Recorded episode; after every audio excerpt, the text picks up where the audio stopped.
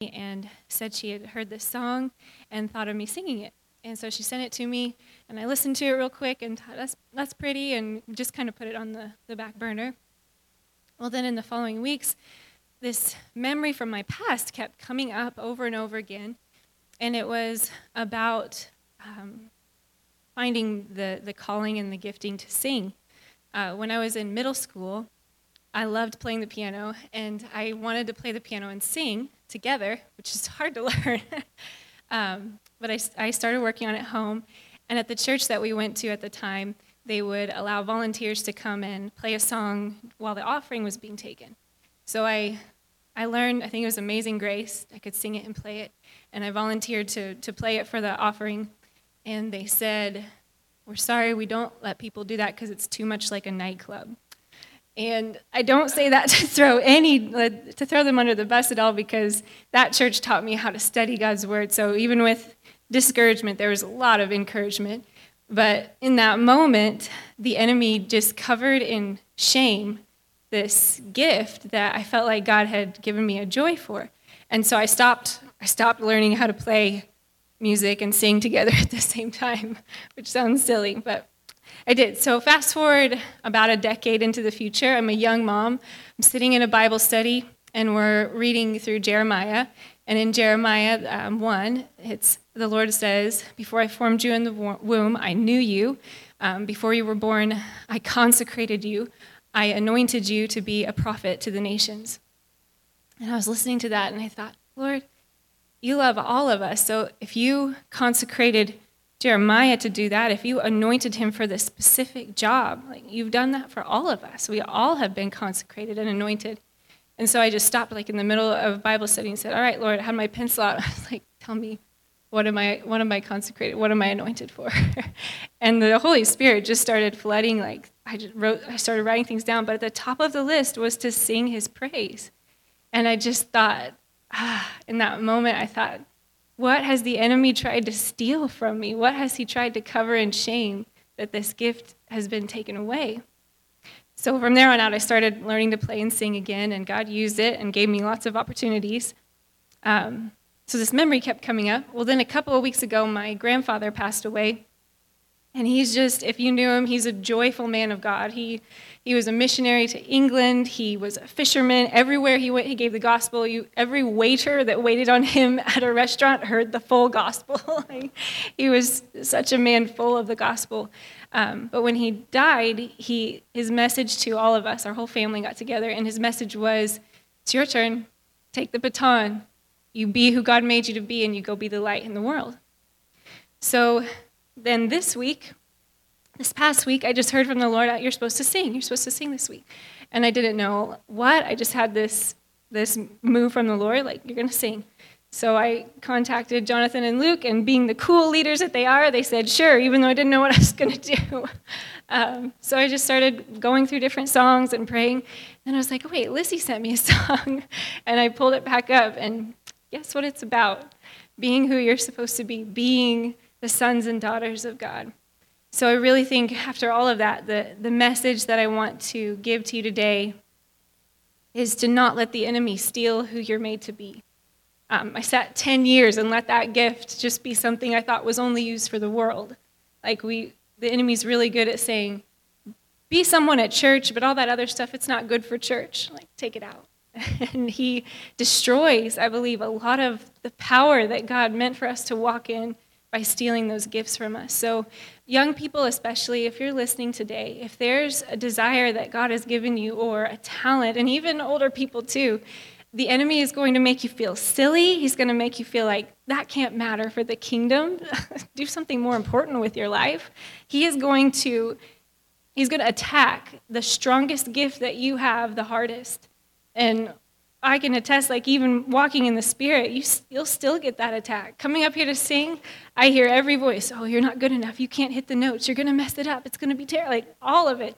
But it's because I know God's given me a gift to use.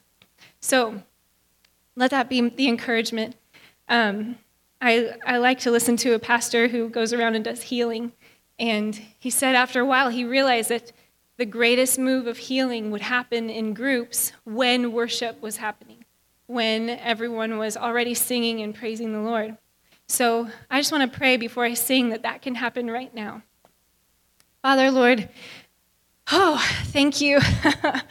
thank you that you embody vessels, that you come down to us, that you love us each enough and individually, that you've given us just these unique sets of gifts, Father, whether it's to be an encourager, whether it's to be a fisherman, whether it's to be a farmer, a businessman, a preacher, an evangelist, a teacher. Lord, all of the gifts have such equal weight, and you've called us to be your kingdom, to be your light in each one.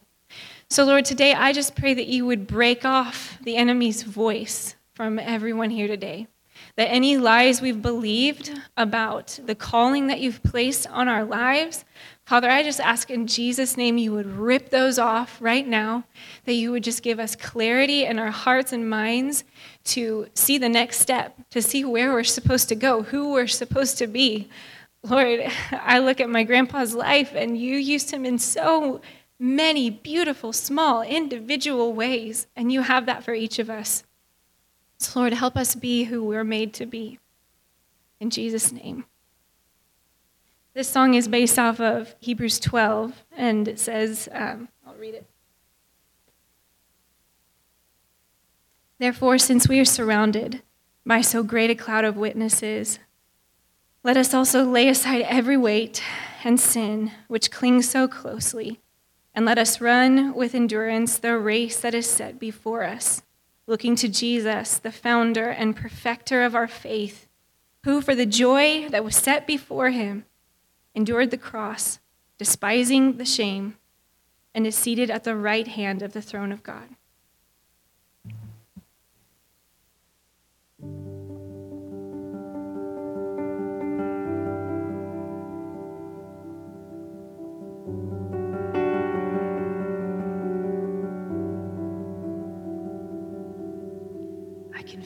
The eyes of heaven, the angels and the saints, all who have gone before us, surround us here today.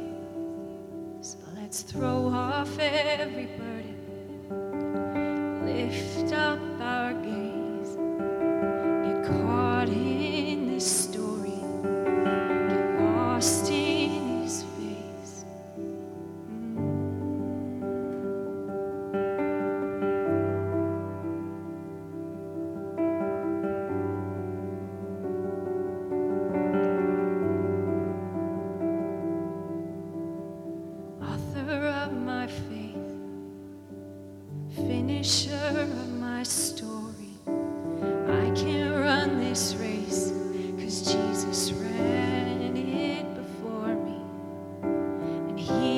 on my side. I have everything that I need. And if you listen close, you'll hear them cheer.